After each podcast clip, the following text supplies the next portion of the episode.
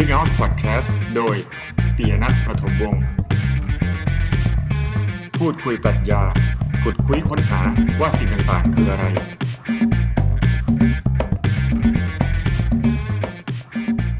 สวัสดีครับ คุณกำลังฟังซีเงาพอดแคสต์โดยปียนัทประถมวงศ์นะครับ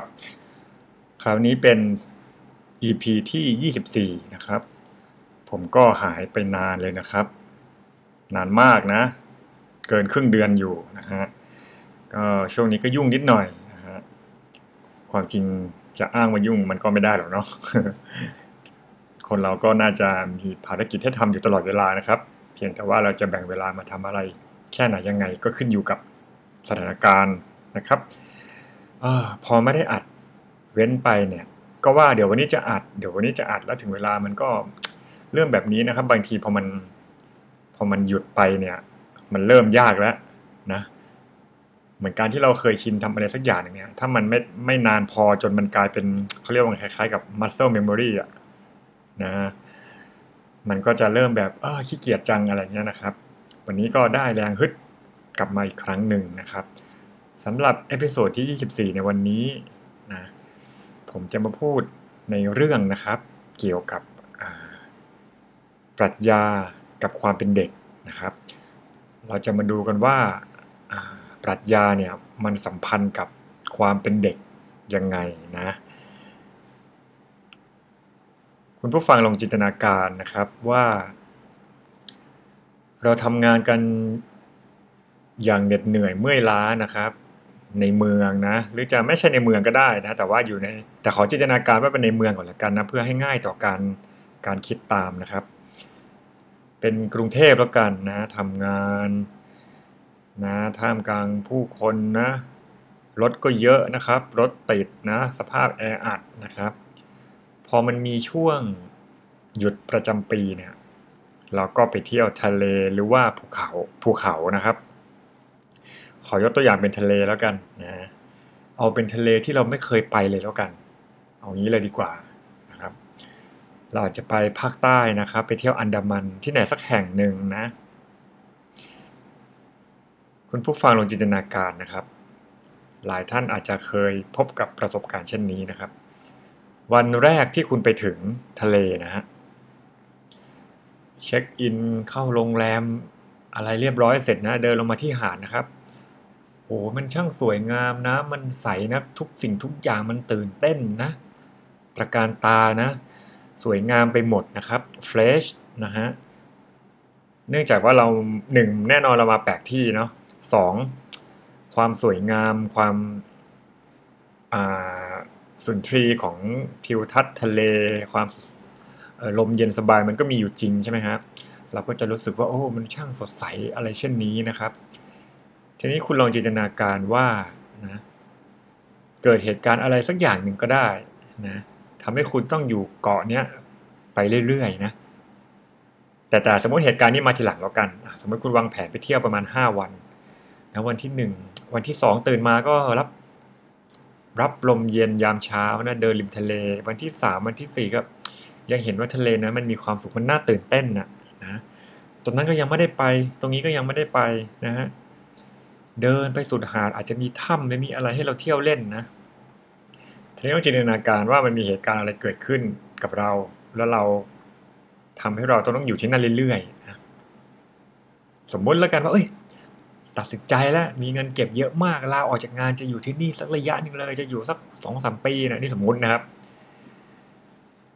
พอคนอยู่ไปเรื่อยๆเนี่ยนะฮะจากวันคืนที่มันสดใสเป็นสิ่งใหม่อะนะ คุณตื่นเช้าทุกวันมาเจอทะเลนะ นะฮะหนึ่งอาทิตย์สองอาทิตย์สามอาทิตย์หนึ่งเดือนสองเดือนสามเดือนสี่เดือนหกเดือนนะนั่นนะครับ คุณอาจจะพอจินตนาการได้ว่าความสดใส ความเฟรช ความแปลกใหม่ที่เราตื่นเต้นกับมันเนี่ย มันค่อนข้างลดลงไปเรื่อยๆนะฮะ อยู่ไปหนึ่งปีสองปีตื่นมาก็เป็นทะเลเช่นเดิมนะฮะ ตรงนี้เป็นเพราะว่าการที่เราอยู่ที่ไหนนานๆนะ อาจจะทำให้เราเคยชิน กับสิ่งสิ่งนั้นนะฮะอาจจะเดินไปทั่วแล้วเดินไปสุดหาด เดินไปตามร้านค้าต่างๆ รู้จักผู้คนนะเดินไปสำรวจบนภูเขาเข้าไปบนในเกาะมีน้ำตกมีอะไรสำรวจมาหมดแล้วนะฮะความตื่นเต้นมันก็จะลดน้อยลงความวันเดอร์นะความสงสัยนะสงสัยใครรู้ในสิ่งต่างๆ ก็ลดลงนะเพราะเราอยู่มาสักพักหนึ่งแล้วนะครับ ที่เล่าตรงนี้มายาวๆเนี่ยนะครับ มันก็เปรียบได้กับชีวิตของเรานะครับ ตอนที่เราเป็นเด็กเนี่ย เรารู้สึกว่าอะไรมันก็ตื่นเต้นไปหมดเลยอะนะโลกนี้มันแปลกใหม่สำหรับเรานะ สิ่งที่ฝังมากับมนุษย์นะครับนะมนุษย์ทุกคนมีนะ สิ่งที่ฝังมาในตัวมนุษย์ทุกคนคือ ความสงสัยใครรู้อะนะความสงสัยเนี่ยอยากรู้ว่าอันนั้นคืออะไรนี่คืออะไรอะให้คำว่าเจ้าหนูจำไม่เนี่ย มันก็คืออันนี้นะครับ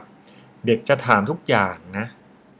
ถามทุกเรื่องถามทุกอย่างนะ ซึ่งผู้ใหญ่ก็จะฟังดูแล้วมันไร้เหตุผลนะแต่คำถามเหล่านั้นที่เด็กถามอะไปนั่งมองดีๆ ก็เป็นคำถามปรัชญาเยอะเหมือนกันนะครับนะโอเค เด็กเขาถามขึ้นมาเขาแค่ถามเพราะเขาสงสัยเขาไม่ได้คิดต่อแบบซีเรียสหรือเปล่านั่นก็อีกเรื่องหนึ่งแต่อย่างน้อยคำถามของเด็กที่ยังสดใหม่ต่อโลกใบนี้เนี่ย มันคือคำถามที่ท้ายที่สุดแล้วคือคำถามทางปรัชญา มันกลายเป็นคำถามที่มนุษย์ควรถามอะ่ะเช่นอะไรคือความจริงอย่างเงี้ย มนุษย์เราเกิดมาทำไมนะเจ้าหนูจำไม่นี่ก็จะถามพ่อแม่อยู่ตลอดเวลานะ เมื่อเริ่มโตขึ้นนะผมก็ไม่แน่ใจว่ากี่ขวบนะครับ8ขวบ9ขวบ10ขวบเพราะว่ากันไปนะคุณพ่อคุณแม่หนูเกิดมาทำไม แล้วหนูเกิดมาได้อย่างไรอยู่ดีพ่อแม่แต่งงานกันแล้วหนูก็ปิ้งขึ้นมาเลยเหรอนะ อะไรอย่างเงี้ยนะฮะหรือว่ามนุษย์เกิดมาทำไมคนดีคืออะไรอะไรคือสิ่งที่ถูกต้องอะไรคือสิ่งที่ผิดนะนะทำอย่างนั้นมันถูกไหมทำอย่างนี้มันผิดไหมนะครับจักรวาลมันสิ้นสุดที่ไหนทำไมถึงมีกลางวันทำไมถึงมีกลางคืนนะฮะทำไมสิ่งนั้นเป็นอย่างนั้นทำไมสิ่งนี้เป็นอย่างนี้นะครับ ก็จะตื่นเต้นสงสัยไปหมด ซึ่งสภาวะความสงสัยเป็นทุกเรื่องของเด็กเนี่ย มันคือลักษณะของนักปรัชญานะครับ นะเด็กก็เป็นอย่างนี้โดยธรรมชาตินะฮะแต่พอเราโตขึ้นมานะครับ เราก็มักจะ take for granted นะหมายความว่าเราก็จะชินชาแล้วเราก็จะมองข้ามคำถาม พวกนี้ที่เราเคยถามนะเราโตขึ้นแล้วต้องเรียนหนังสือต้องทำงานนะฮะต้องประกอบอาชีพนะมันก็มีเรื่องราวหลายอย่างให้เราต้องทำนะจนเราลืมคิดคำถามที่เป็น เรียกว่าคำถามที่เป็นพื้นฐานเบสิกที่สุดของมนุษย์อะคือเรื่องความเป็นจริง เรื่องความจริงใช่ไหมเรื่องความดีเรื่องเป้าหมายของมนุษย์นะมนุษย์เกิดมาทำไมนะครับ อะไรพวกนี้นะฮะเราก็มักจะหลงลืมมันไป ซึ่งไม่ใช่เรื่องผิดปกตินะครับ เกิดขึ้นได้กับทุกคนนะครับ แต่แน่นอนนะฮะว่าความเคยชินเนี่ยมันก็มีข้อดีนะอะต้องอย่างนี้ก่อน ความเคยชินกับโลกใบนี้เมื่อเราโตขึ้นเรื่อยๆ ที่ผมกำลังพูดถึงเนี่ยทั้งเรื่องความคิดทั้งเรื่องร่างกายนะครับ เรื่องความคิดก็เช่น เมื่อเรายึดถือความเชื่ออะไรบางอย่างนะหนึ่งปีสองปีไม่เท่าไหร่เพราะเราโตขึ้นเรื่อยๆ เราเชื่อมันมาห้าปีสิบปี เราเชื่ออย่างเงี้ยต้องถูกต้องที่สุดนะความคิดเราก็จะเฉยชาแล้วก็จะไม่ตั้งคำถามแล้ว เพราะเหมือนเราเลือกแล้วที่จะเชื่ออันนี้นะ ทีนี้ทางด้านร่างกายอาจจะไม่ตรงประเด็นสักเท่าไหร่แต่ว่าก็พอพูดได้ทางด้านร่างกาย เช่นการที่ร่างกายเราเคยชินกับสถานที่กับมี skill ทางด้าน body กับสิ่งต่างๆ ขี่จักรยานเป็นทำนั่นทำนี่เป็นจับเมาส์เล่นมือถือ คือร่างกายมันก็ชินกับโลกใบนี้ ความคิดเราก็ชินกับโลกใบนี้นะครับ ถามว่าตรงนี้มันก็ไม่ใช่ว่าไม่ดีนะ คือในระดับของในระดับของชีวิตทั่วไปนะฮะชีวิตด้านการงานนะ skill ในชีวิตประจำวันเนี่ยตรงนี้มันสำคัญนะเพราะมันทำให้เราสามารถจะฟังก์ชัน แล้วก็ทำอะไรได้โดยอัตโนมัตินะเช่นทำงานนะพิมพ์ดีดได้เร็วทำงานหรือคิดอะไรที่มัน conform เข้ากับ norm ของที่ที่เราอยู่คิดอะไรที่มันคอนฟอร์มกับ culture ที่เราอยู่คือเพราะเราอยู่ด้วยความเคยชินว่าอย่างนี้มันเป็นอย่างนี้เราก็ชินใช่ไหมฮะอันนี้ดีในเรื่องการใช้ชีวิตที่ในชีวิตชีวิตประจำวันนะครับ การ ประกอบอาชีพ เลี้ยงดูครอบครัวนะครับ อะไรก็ว่ากันไปนะแต่ว่าการเคยชินกับโลกใบนี้มันอาจจะส่งผลเสียเหมือนกันนะโดยเฉพาะในแง่ที่เราต้องการจะสำรวจหาเรียลิตี้หรือว่าความเป็นจริงเนี่ยนะครับเอ๊ะทำไมวันนี้เสียงผมพูดยันยานมันไม่ได้อัดมานานนะครับ มันก็หลงลืมไปแล้วเอ๊ะนะไม่เป็นไร ทีนี้ อืม มันก็มีความ คิดบางอย่างนะที่ว่าเขาบอกว่าสิ่งที่มันปรากฏกับเราเนี่ยนะด้วยสิ่งที่เราเห็นทุกเมื่อเชื่อวันเนี่ยบางทีมันเป็น appearance หรือว่าเป็นสิ่งปรากฏนะจริงๆแล้ว reality แล้วความจริงสูงสุดมันอาจจะเป็นอีกอย่างหนึ่งอะนะทีนี้ถ้าเราเคยชินกับ appearance หรือว่าสิ่งปรากฏนี้แล้วเราก็ไปเข้าใจว่าเป็นความจริงเราก็เลยไม่ตั้งคำถามอะไรอีกแล้วนะมันทำให้เราเออใช้ชีวิตโดย คือถ้าจะพูดภาษาแบบศาสนาพุทธก็เหมือนเราประมาทอะนะเพราะเราไปเข้าใจว่าทุกอย่างเป็นตัวเป็นตนอ่าอันนี้ความจริงเล่าเรื่องปรัชญาอยู่นะครับ แต่ว่าโอเคปรัชญาศาสนาก็มีดินแดนที่ใกล้เคียงกันบ้างนะโดยเฉพาะในการค้นหาความจริงสูงสุดนะ เพราะฉะนั้นเนี่ย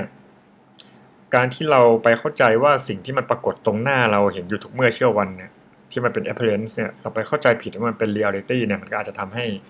ในระดับของการค้นหาความจริงมันก็อาจจะเป็นเรื่องที่ผิดพลาดนะฮะ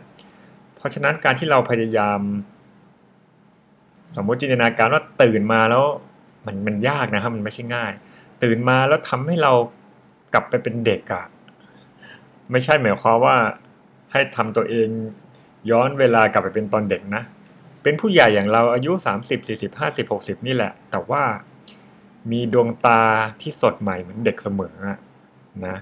หารายละเอียดเห็นสิ่งต่างๆ ที่มันดูว่าเป็นสิ่งใหม่ทุกอย่างมันน่าค้นหานะสิ่งที่เรารู้ที่เราเชื่อนะ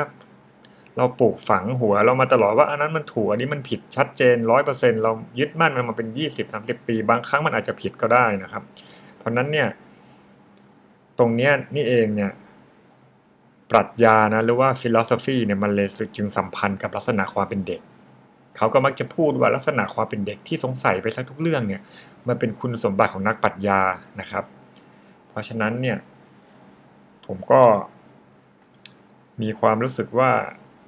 นะมันก็อาจจะดีนะที่หนึ่งสัปดาห์เนี่ยเอาให้ชีวิตมันรันออโต้ไปตามความเคยชินไม่เป็นไรหรอกเราต้องประกอบอาชีพ แต่อาจจะมีสักวันหนึ่งเนี่ยที่เราพยายามทำตัวให้เป็นเด็กนะครับ พยายาม อ่อมองโลกหรือพยายามสงสัยใหม่นะนั่งนั่งอยู่อาจจะเห็นผมเป็นบ่อยเหมือนกันนะบางทีเห็นแมวเดินไปเดินมา แล้วมันก็ดูมันมองซ้ายมองขวาผมก็สงสัยเอ๊ะแมวมันจะรู้สำนึกไหมนะ มันจะรู้ไหมนะว่า สิ่งที่มันมองนี่คือมนุษย์ มันจะคิดหรือเปล่า อะไรเงี้ยนะ หรือว่าบางทีผมนั่งกินข้าวอยู่ แล้วผมก็คิดขึ้นมาว่า เออข้าวที่เรากลืนลงไปเนี่ย มันกลืนลงไปใน หลอดอาหารนะเข้ากระเพาะแล้วก็ย่อยสักวันมันก็ขับถ่ายออกมา เออ มันแปลกดีเนาะมนุษย์เรามีระบบอย่างนี้ได้ไงนะโอเค อาจจะตอบแบบวิทยาศาสตร์ก็ได้ว่า เออ เป็นลักษณะทางชีววิทยาที่เกิดการวิวัฒนะตามทฤษฎีวิวัฒนาการแต่มันก็ดูแปลกดีเหมือนกันนะว่าเอ๊ะแล้วมันเป็นอย่างนี้ได้ยังไงนะมีใครเป็นผู้สร้างเราหรือเปล่านะอันนี้ผมสมมตินะครับ ว่าบางทีเรานั่งนั่งอยู่เนี่ยเราสามารถสงสัยกับทุกสิ่งทุกอย่างนี้ได้นะครับนะฮะ การที่เราเอาลักษณะของความเป็นเด็กมายกตัวอย่างว่าเป็นคุณสมบัติหนึ่งของความเป็นนักปรัชญาเนี่ยนะครับ มันมันไม่ได้หมายความว่าเด็กเด็กที่เป็นเด็กจริง ๆจะเป็นนักปรัชญาได้ดีนะฮะคือเขามีคุณลักษณะเบื้องต้นของความเป็นนักปรัชญานั่นก็คือการสงสัยทุกเรื่องทุกอย่างนะเป็นคุณลักษณะเบื้องต้นดังนั้นการเป็นผู้ใหญ่เนี่ยเราอาจจะได้เปรียบในแง่ของการที่เรามีความเเข้าใจเรามี เขาเรียกว่าเราสามารถที่ความจริงก็ไม่อยากจะพูดนะว่าผู้ใหญ่ใช้เหตุผลได้ดีกว่าเด็กอะนะเพราะว่าในทางปรัชญาเนี่ยเหตุผลเหตุผลหรือว่าโลจิกเนี่ยมันเป็นสิ่งที่ทุกคนเข้าใจได้นะมันไม่ได้เกี่ยวกับประสบการณ์นะแต่ว่าในความเป็นจริงเนี่ย มันมันก็ดูเหมือนว่าผู้ใหญ่จะมีเหตุผลมากกว่าเด็กใช่ไหมฮะคือเด็กยังไม่เมชัวร์ไงนะคะผู้ใหญ่เนี่ยมีความมีวุฒิมาสมองโตเต็มที่แล้ว ใช้เหตุผลนี่ค่อนข้างจะดีกว่าเด็ก เพราะนั้นถ้าเป็นผู้ใหญ่มองโลกแบบเด็ก แต่คิดต่อจนจบคือเด็กแค่ถามแต่อาจจะไม่คิดต่อไงฮะทีนี้ถ้าเป็นผู้ใหญ่แล้วเรารู้สึกว่าเราอาจจะมีลอจิกหรืออะไรดีสักหน่อยเนี่ยพอเราตั้งคำถามขึ้นมาว่าโลกนี้คืออะไรนะมนุษย์คืออะไรนะความดีคืออะไรความยุติธรรมคืออะไรเนี่ยอาจจะใช้เหตุผลในการสืบค้นหาคำตอบมันได้เป็นขั้นขั้นขั้นไปเรื่อยๆนะครับ ซึ่งขอย้ำนะว่ามันไม่ใช่เรื่องง่ายนะครับ เพราะเหตุนี้นี่เองนะ ไม่ใช่ทุกคนที่จะมีคุณสมบัติ ที่จะเป็นนักปรัชญาได้นะ คุณมีคุณสมบัติความเป็นเด็กไม่พอ คุณยังจะต้องเก่งในการมีจินตนาการบวกกับความมีตรรกกะและโลจิกที่แข็งแรงในการคิดและอธิบายสิ่งต่างๆ ออกมาเป็นทฤษฎีนะครับนะฮะอันนี้ก็เป็นเรื่องที่ทำไมการ ศึกษาแนวคิดของนักปรัชญาหรือนักคิดที่ผ่านมาในอดีตนะเรื่องที่เขาเรียกว่าประวัติศาสตร์ปรัชญาเนี่ยมันถึงเป็นเรื่องสำคัญนะเพราะว่านักปรัชญาแต่ละคนที่เราได้ยินชื่อนะครับ ไม่ว่าจะเป็นเพลโตอริสโตเติลนะหรือว่าเออเรเน่เดการ์ตจอห์นล็อกนะใครก็ตามได้หลายคนเนี่ยเขาค่อนข้างที่จะ โอ้สงสัยกับโลกใบนี้และพยายามตอบคำถาม โดยเขียนงานออกมาเป็นระบบนะแล้วระบบนั้นมันก็มีเหตุมีผลมีตรรกะมากเพียงพอที่คนอ่านแล้วจะเชื่อแล้วเก็บมันมาเป็นหนังสือที่แบบเรียกว่าคลาสปัดหนังสือคลาสสิกทางปรัชญานะคนที่เขียนปรัชญาอาจจะไม่ได้มีแค่พวกนี้หรอกนะครับอาจจะมีใครก็ไม่รู้เขียนเยอะแยะเป็นหลายคน แต่ว่าคนอื่นงานมันไม่ดีงานมันงานมันห่วยอะมางานมันไม่มีโลจิกที่ที่คอนสิสเทนต์พอนะครับ เพราะฉะนั้นงานทางปรัชญาที่เขาเรียกว่าคลาสสิกที่มันอยู่มาได้นานๆเนี่ยอ่านเถอะครับ มันอาจจะได้รับการพิสูจจากคนที่อ่านหลายๆคนในโลกใบนี้แล้วว่าเออ แนวคิดเขามันสอดคล้องต้องกันตามทฤษฎีตามแนวทางที่เขาอธิบายนะครับไม่ได้หมายความว่ามันจะถูกทั้งหมดนะไม่มีใคร perfect ร้อยเปอร์เซ็นต์นะครับนะครับปรัชญาของเดคาร์ตก็อาจจะเป็นอีกอย่างหนึ่งนะครับปรัชญาของเดวิดฮูมแล้วก็จอห์นล็อกก็อาจจะเป็นอีกอย่างหนึ่งแต่ว่าแต่ละคนก็จะมีความคงเส้นคงวานะเป็นตรงกับเป็นไปตาม logic นะครับ คำอธิบายที่มีเหตุมีผลในคำอธิบายของตัวพวกเขาเองนะครับดังนั้นวันนี้นะครับก็จึงมาเล่าให้ฟังนะครับ แล้วก็ชักชวนให้ทุกคนทดลองกลับมาเป็นเด็กอีกครั้งหนึ่งนะครับ มองโลกใบนี้เหมือนกับว่าเราเป็นเด็กนะฮะโดยที่ก็ต้องมีชีวิตแบบผู้ใหญ่ผู้ใหญ่นี่แหละ ให้ต้องรับผิดชอบมันต่อไปนะครับ เพราะฉะนั้นอย่าลืมนะครับคำถามนะครับเรื่องความจริงความดีความงามอะไรพวกนี้นะฮะเป็นสิ่งที่ในท้ายที่สุดสักวันหนึ่งเราก็ต้องกลับมาถามคำถามเหล่านี้อยู่ดีนะครับ โดยเฉพาะวันที่ชีวิตเราร่วงโรยนะครับ หรือวันที่เรามีความรู้สึกว่านะครับกำลังจะมีบางสิ่งบางอย่างมาพรากชีวิตเราไปนะครับ เพราะฉะนั้นก็ ฝากเรื่องนี้ไว้ให้คิดกันด้วยนะครับ ขอบคุณมากนะครับที่ติดตาม s ิ g Up Podcast สวัสดีครับ